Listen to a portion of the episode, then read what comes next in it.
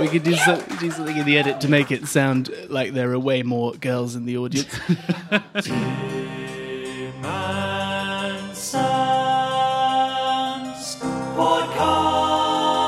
Podcast, podcast,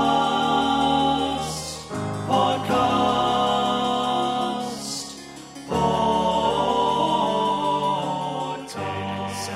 Hello, everybody, and welcome to the Classical Music Pod live from the basement of Louie Louie, South London's Art Deco mecca. Today we've got for you an experimental deep dive into the musicology of Die Hard. The first time we've dissected a film score. And hopefully not the last time we record live. No pressure, audience, but it's on you to make this work. Feel free to be audibly receptive.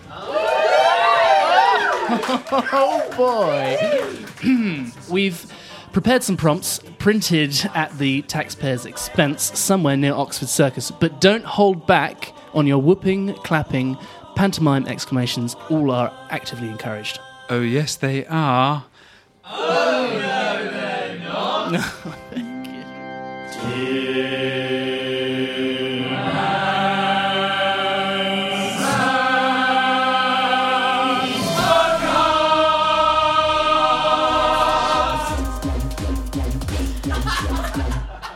Today, we're going to be explaining why the 1988 blockbuster Die Hard is a paradigm shifting film that relies heavily on its soundtrack to rewrite the cinematic milieu of the day. Did I say that right? You did lovely use of milieu.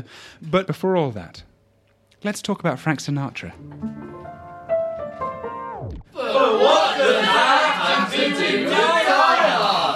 Okay, so the first thing to know about Frank Sinatra is that he was originally cast to be the star of Die Hard.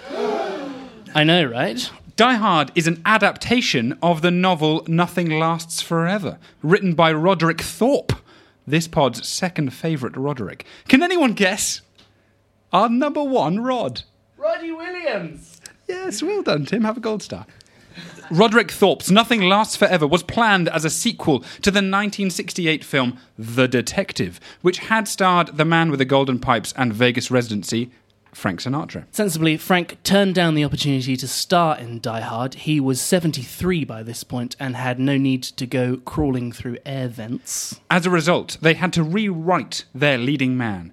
In so doing, they reinvented what Hollywood thought of as heroic for the next 30 years. And now, for anyone who hasn't seen the defining film of the past 50 years, let's catch you up on the plot. Shall we do it through the medium of an Irish folk song? Yes, yeah, I think we should, yeah.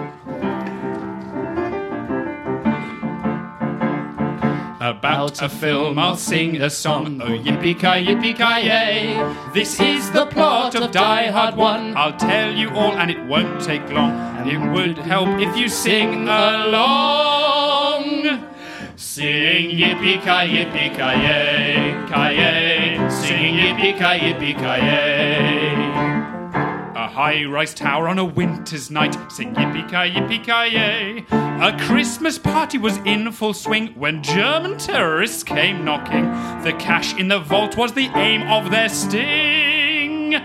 But they had not banked on cop John McClane. McClane. They had not banked on John McClane. Germans were led by a nasty man, sing yippee ki yippee ki yay. His surname was Gruber, his first name was Hans. He wasn't afraid to get blood on his hands, but neither was John, and he scuppered their plans. Singing yippee ki yippee ki yay, ki yay. Singing yippee ki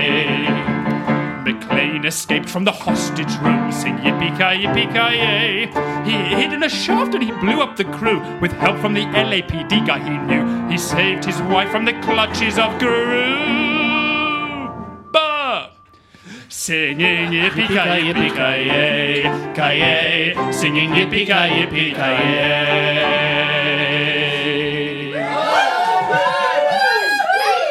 So, just in case people haven't totally discerned the intricacies of the plot from that, perhaps you could give them a quick summary, Sam. Set on Christmas Eve in Los Angeles, a New York policeman, John McClane, has travelled to meet his estranged wife, Holly. Bonnie Bedelia. at her Christmas party. Upon arriving at the new Nakatomi Plaza building, McClane is confused by his wife reverting to her maiden name of Gennaro and is portrayed as out of his comfort zone amidst corporate luxury. As McClane is changing clothes, European terrorists led by the enigmatic Hans Gruber Alan Rickman. storm the building. Hans's sidekicks include American computer specialist Theo Clarence Gilliard Jr. and his enforcer Carl. Alexander Godunov. Their plan is to steal $640 million from the Nakatomi vault. Theo explains to Hans that he can only hack through the first six of seven security barriers protecting the vault. But Hans' plan involves utilizing the predictability of the FBI, whose two idiotic, gun toting representatives are both called Agent Johnson. Ha ha. The FBI cut power to the building and, in so doing, opened the vault's electromagnetic lock, allowing Gruber access. McClane, the sole unanticipated attendee of the party, remains elusive and attempts to derail Gruber's plans with a series of traps and daring deeds. Die Hard was released in 1988. It was directed by John McTiernan and produced by Joel Silver. The film grossed over $80 million and received positive reviews from critics. Let's talk about the music. The film's composer was Michael Kamen. How is that spelt? It's spelt K.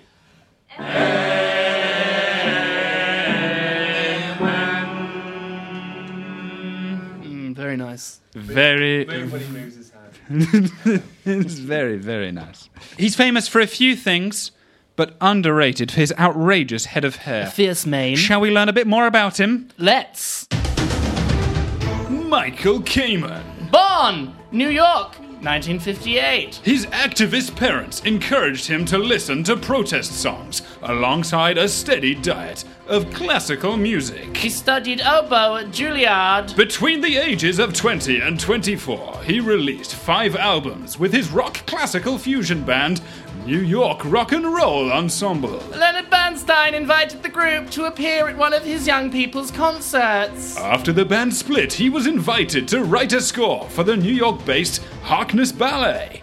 David Bowie attended the premiere. In 1992, he was nominated for an Oscar after co writing Everything I Do, I Do It For You with Bryan Adams. He was musical director for the Queen's Golden Jubilee celebrations at Buckingham Palace. In 1997, he established the Mr. Holland's Opus Foundation, which raises money to supply musical instruments to children.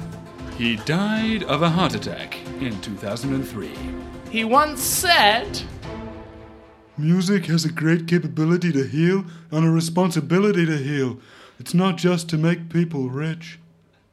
Outrageously, Kamen never won an Oscar. Not even for Die Hard. Not even. The 1988 Oscar for Best Score was won by Ryuichi Sakamoto and David Byrne for The Last Emperor. And in fact, one of the reasons the Die Hard score is so good is also the reason it didn't qualify for the Oscars. He uses a scoring technique called collage. Collage? Collage. Collage.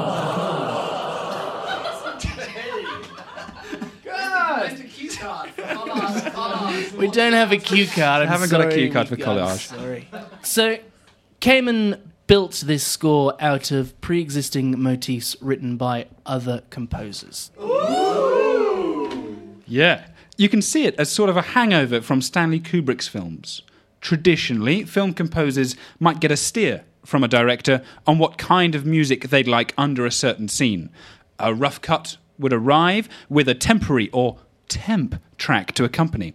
With some composers, you can hear the influence of the temp track more than others. Shall we hear a couple more examples of composers who basically rewrote the temp track? Oh, All right. You got to pick a pocket or two. Benjamin Britten's Sanctus from the War Requiem, first performed 1962.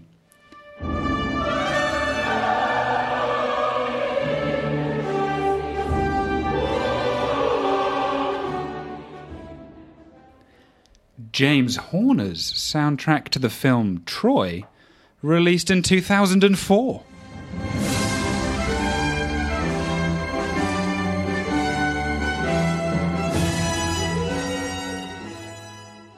Got to pick a pocket or two. These temp tracks have been in use for as long as people have been writing fixed film scores. But then Stanley Kubrick comes along and rejects the composer's soundtrack for 2001 A Space Odyssey and instead keeps the temp track, hence the very famous use of.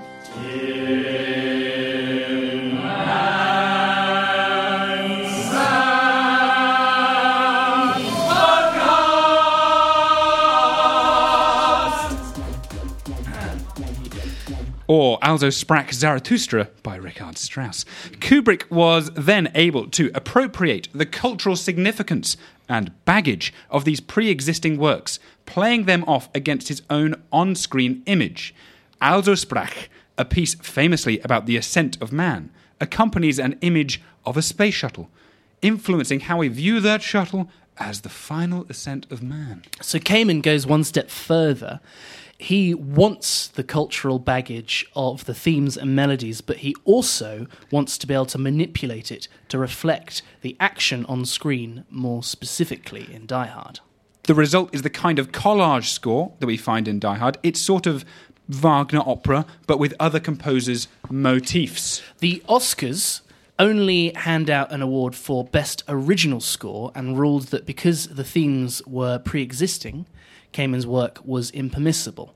Other composers to fall foul of this loophole include Radiohead's guitarist Jonny Greenwood, whose soundtrack to There Will Be Blood was also left unnominated. I bet we're all dying to know which themes Kamen selected. But are we dying hard? At this point in the evening, I'd like to record three members of our audience doing their best impression of a West German villain dying hard. Uh, you're going to have to come come up near a microphone and uh, do your best impression of someone dying hard. Dom, you want to do this? Yeah, I'd love. I'd love. Yeah, to hear Dom wants to do it. You guys got a couple of takes. Uh, we get Yeah. one take. I don't know how this is going to come out. Bring it, bring it. Ah! Yeah, really nice. Really nice. Does anyone else want to come and do a dying impression? James, James wants to. There we go, there we go. Come on, James. Yeah, now they're over there. Here we go. How over the top do you want this? As much as very. Oh, oh, yeah. That's Japanese. Really.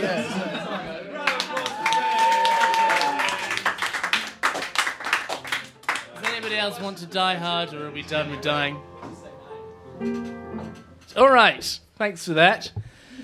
It sounds like at least two of us are dying hard to know what these themes are. John McClane's helpful sidekick, Sergeant Al Powell, is accompanied with this music.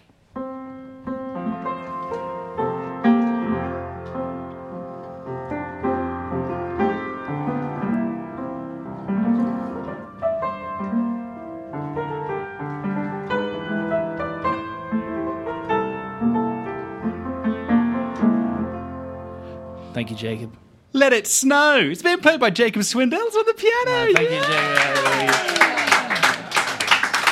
Uh, to support on screen appearances of the henchman and tech whiz Theo, we get Singing in the Rain.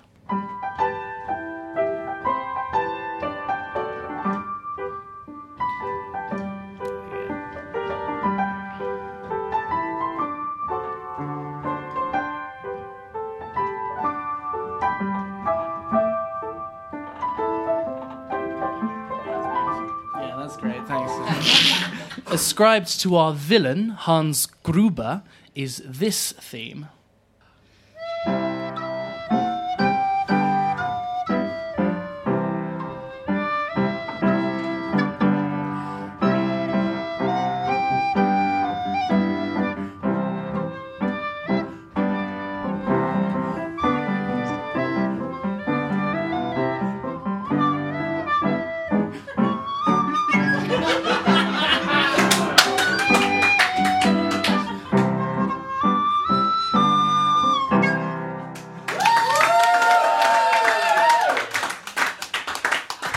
You.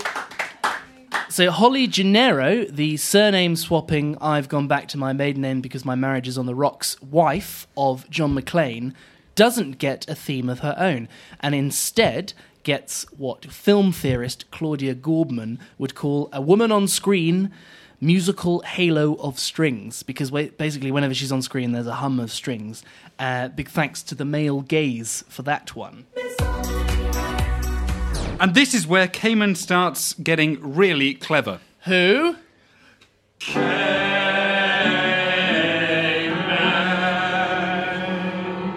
So, despite knowing that Michael Kamen wrote the film's score, the impression we get when watching Die Hard is that Alan Rickman's character Hans Gruber is the one really controlling the soundtrack. Nifty. We first hear orchestral underscoring alongside images of the other baddies in the truck.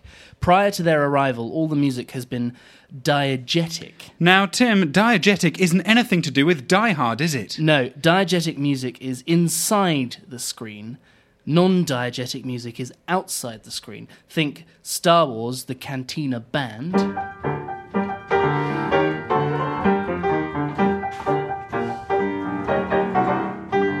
Thank you. So they are inside the screen, visible and part of the universe, but the underscore is non diegetic music.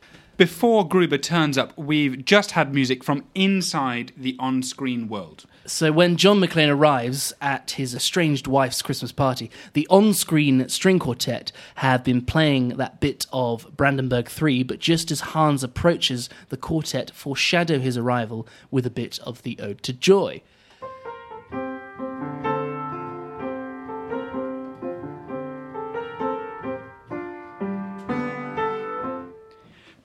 There we go, right there. Jacob doing a really good job on the rather honky tonk piano here at Louie Louie. Against this bit of music, the underscore kicks in with an augmented version of the ode, creeping up and building tension. Little flashes of singing in the rain are heard as well. Gruber brings the soundtrack with him and then controls it once he's arrived. During his soliloquy, in which the party guest slash hostages hear his plan, Gruber practically conducts the soundtrack, which accompanies him as though in a recitative. He's even holding his notebook like a Bible. To me, it looks and sounds a lot like an evangelist in a Bach passion. Obviously, we can't play a clip, so let's see if we can recreate it here. Tim, you're going to be our Gruber. I've heard the key to doing a good Alan Rickman impression is to keep your front teeth clenched and your lips trumpeted at all time. Jacob, you're going to be playing the underscore, and the crowd here are going to be the frightened Nakatomi employees, all the more intimidated by the fact he has magical control of the music. Hans lifts his left hand. Hans lifts his right hand. Ladies and gentlemen, ladies and gentlemen. yeah, is Germans. Due to the Nakatomi Corporation's legacy of greed around the globe, they're about to be taught a lesson in the real use of power. You will be witnesses. Now, where is Mr. Takagi? Joseph Yoshinobu Takagi, born Kyoto 1937. Family immigrated to San Pedro, California 1939. Interned Manza 1942 to 43. Scholarship student, University of California 1955. Law degree Stanford 1962. MBA Harvard 1970. President Nakatomi Trading, Vice Chairman Nakatomi Investment Group, Enough! and father of five. I am Takagi. How do you do? It's a pleasure to meet you.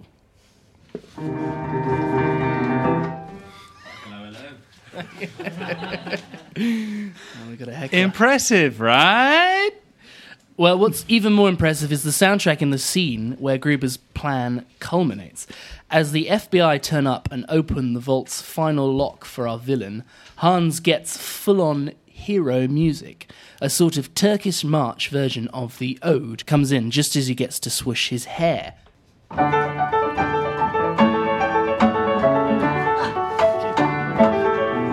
Watching this moment in the film, and certainly watching this splendid sight right here, It makes me think of Augenblick. You know, Augenblick. The moment, literally the blinking of an eye, when we become aware we are part of something greater than just ourselves, whether that is sitting in an orchestra, helping record a podcast, or the heroic narrative of Hans Gruber.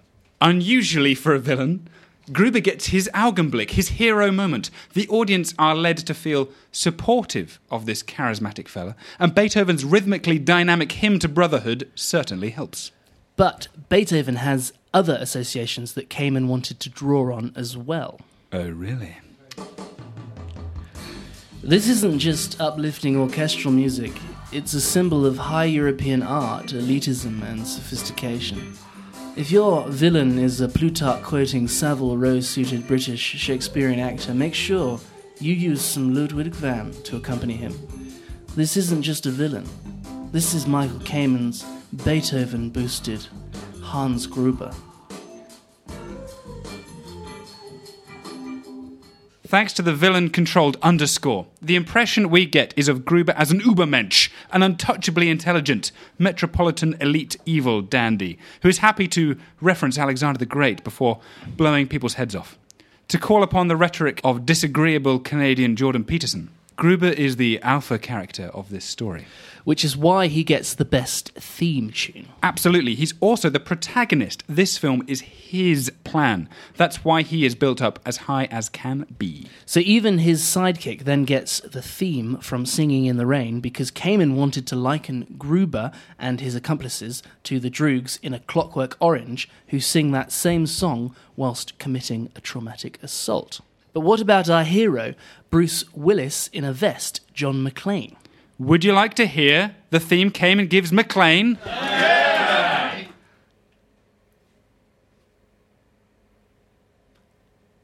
Is this a John Cage quotation? Well, Timbo, it's just silence. A hero with no theme? A hero with no theme? John McClane has so little backup, even the soundtrack doesn't support him. So the odds are really stacked against him. He's a humble New York street cop battling alone against a team of highly organized, super smart terrorists. Right. And that's how this film reinvents the political paradigm for the next 30 years. But more on that in a second. First of all, we need to know John McClane's got no theme, he's got no shoes, he's got no shirt, and is the beta character to Gruber's Alpha.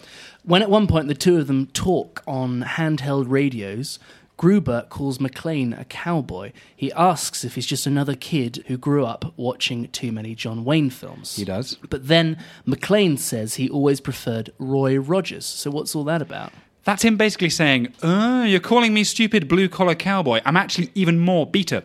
I love the kitsch Saturday morning kid show cowboy called Roy Rogers, who wears a glittery shirt and sings a ballad at the end of each show. Hence, John McClane shouting Yippee Melon Farmer.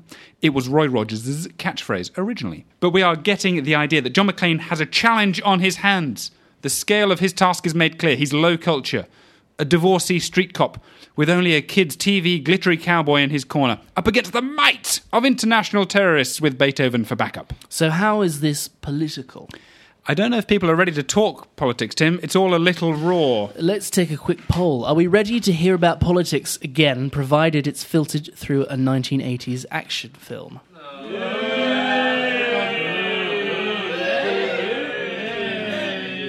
Sounds pretty evenly split to me. Don't be silly. That was an overwhelming mandate, at least 52 48. Please respect the will of the people. Drop it, it isn't worth it, and actually, you're not very good at it. Oh, John. Well, before John, before Tony, before another John, and alongside Margaret, there was Ronald. Ronald Reagan, the 40th President of the United States, former governor of California who made his name as an actor playing corny, glittery, shirted cowboys. That Ronald exactly. And what's he got to do with John McClane? Well, much like McClane, Reagan and Reaganism champions the little man. He got elected on the mandate that the state isn't the answer, the state is the problem. Or to translate to Die Hard, if terrorists attack, it's not the FBI or police chief who can respond best. It's that humble hero in a tower. It sounds suspiciously like the Govism we've had enough of experts. Well, there are other parallels too. The family unit is fretted over with Holly's surname change, representing the threat career women pose to the fabric of American society, and fear of foreigners is certainly a subtext in Die Hard. Gruber comes from explicitly West Germany, an economic rival to the States at the time, and Takagi jokes that the Japanese based Nakatomi Corporation is trying to conquer the US with electronic devices because Pearl Harbor failed. So a good old American hero has to save the day. A cowboy. A Lone Ranger. Our beta character John McClane starts out as just a regular cop, but becomes practically a superhero. To get Malvolian, greatness is thrust upon him. But isn't that just the standard heroic narrative, Sam? I feel like I've seen that in everything from Kung Fu Panda to The Matrix to Home Alone to Johnny English. You're absolutely right, Tim. It's become the norm. But before this, look at the action heroes of the late 70s and 80s.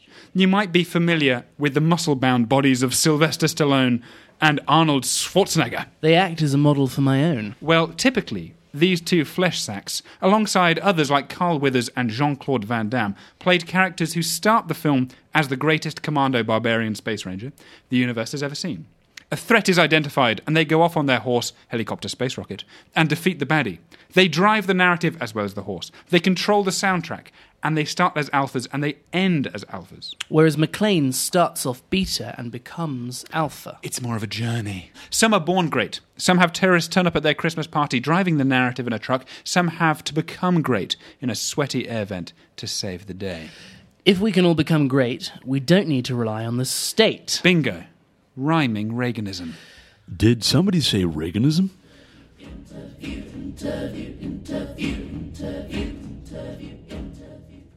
Ladies and gentlemen, I'm proud to introduce to you the human embodiment of Reaganism. Good evening. Real pleasure to be here with you. Just to be clear, the views you're expressing tonight are those of the neoliberal political philosophy as originally espoused by, amongst others, Ronald Reagan and Margaret Thatcher. Absolutely correct. Certainly not those of Jamie Seymour, actor, writer, and all round handsome man about town. Never heard of it. No, neither have I. So, Mr. Reaganism, what do you make of Reagan's inauguration speech where he said that the state is the source of people's problems, not the solution? Uh, yeah, the state schmate. Are you suspicious of foreigners then? Of course. Aren't we all? It's the U.S. Us, not them. If we could only erect some sort of structure along our borders, I don't know, like uh, a wall. And presumably, this extends to Hans Gruber. Oh, certainly. Don't like any namby-pamby high art bullshit. Europhilic classical music is all snobbish. It's downright antithetical to good old boys like Roy Rogers and John McClane. And yet, John McClane rises up to overcome Gruber. Is this not a hopeful message then that actually it might not be the specifically trained FBI or police chiefs who are best suited to saving us? Saying that actually we're all special is rather a nice thing? Well, it's uh, it's the least we could do. What do you mean? Well, if you're about to decollectivize it, that, by, by that I mean dupe a nation. So sell off industries that their taxpayers have built up and convince people to abandon their fellow workers. It's the least you could do. If you're about to heap the uh, responsibilities of solving climate issues, civil order, and public health onto the individual, rather forcing government or large corporations to uh, tackle those issues. The least you could do is tell people that they are special. Ah, right. Yeah, yeah. Now, you, now you see. That's how you end up with everyone trying to do something completely mad, like become vegan, when all that carbon reduction would be undone and outweighed by opening another airport runway. The decisions to be made, and now the responsibility of the very special individual, not the state. We've managed to convince people that if climate isn't improving, it's because they are, as individuals, not trying hard enough. They have to become more heroic. Yes, we're happy to use Beethoven's hymn to brotherhood in the undermining of these uh, collective identities.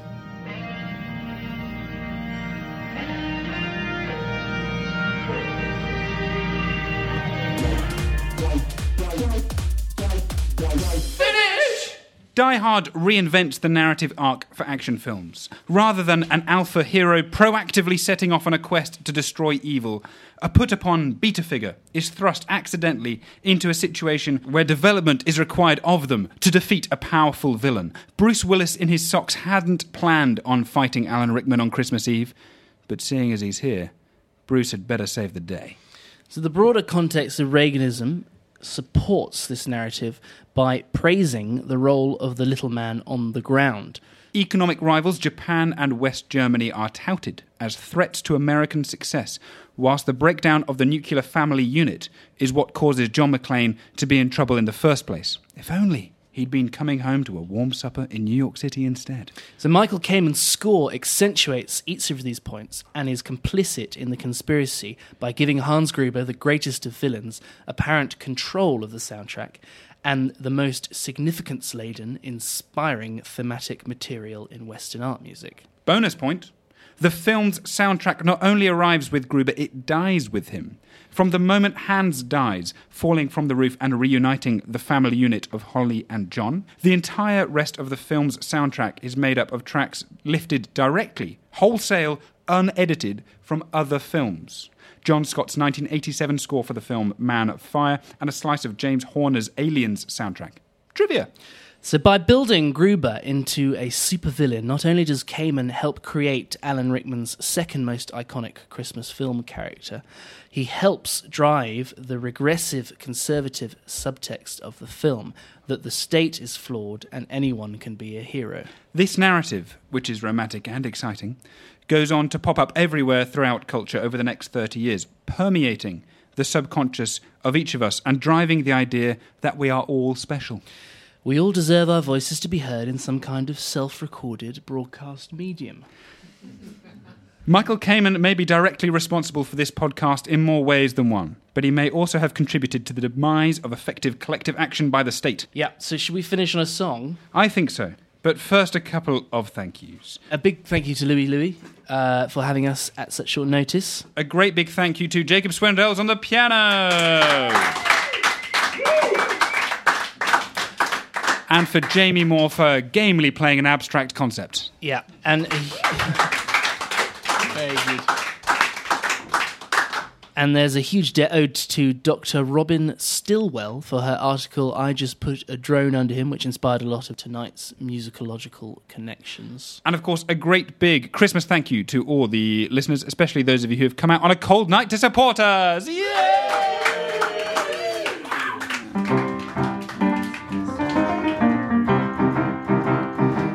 To film, I'll sing a song. Oh, yippee ki yippee ki yay! This is the plot of Die Hard 1. I'll tell you all, and it won't take long. And it would help if you sing along. Singing yippee ki yippee ki yay! Ki yay! Singing yippee ki yippee ki yay!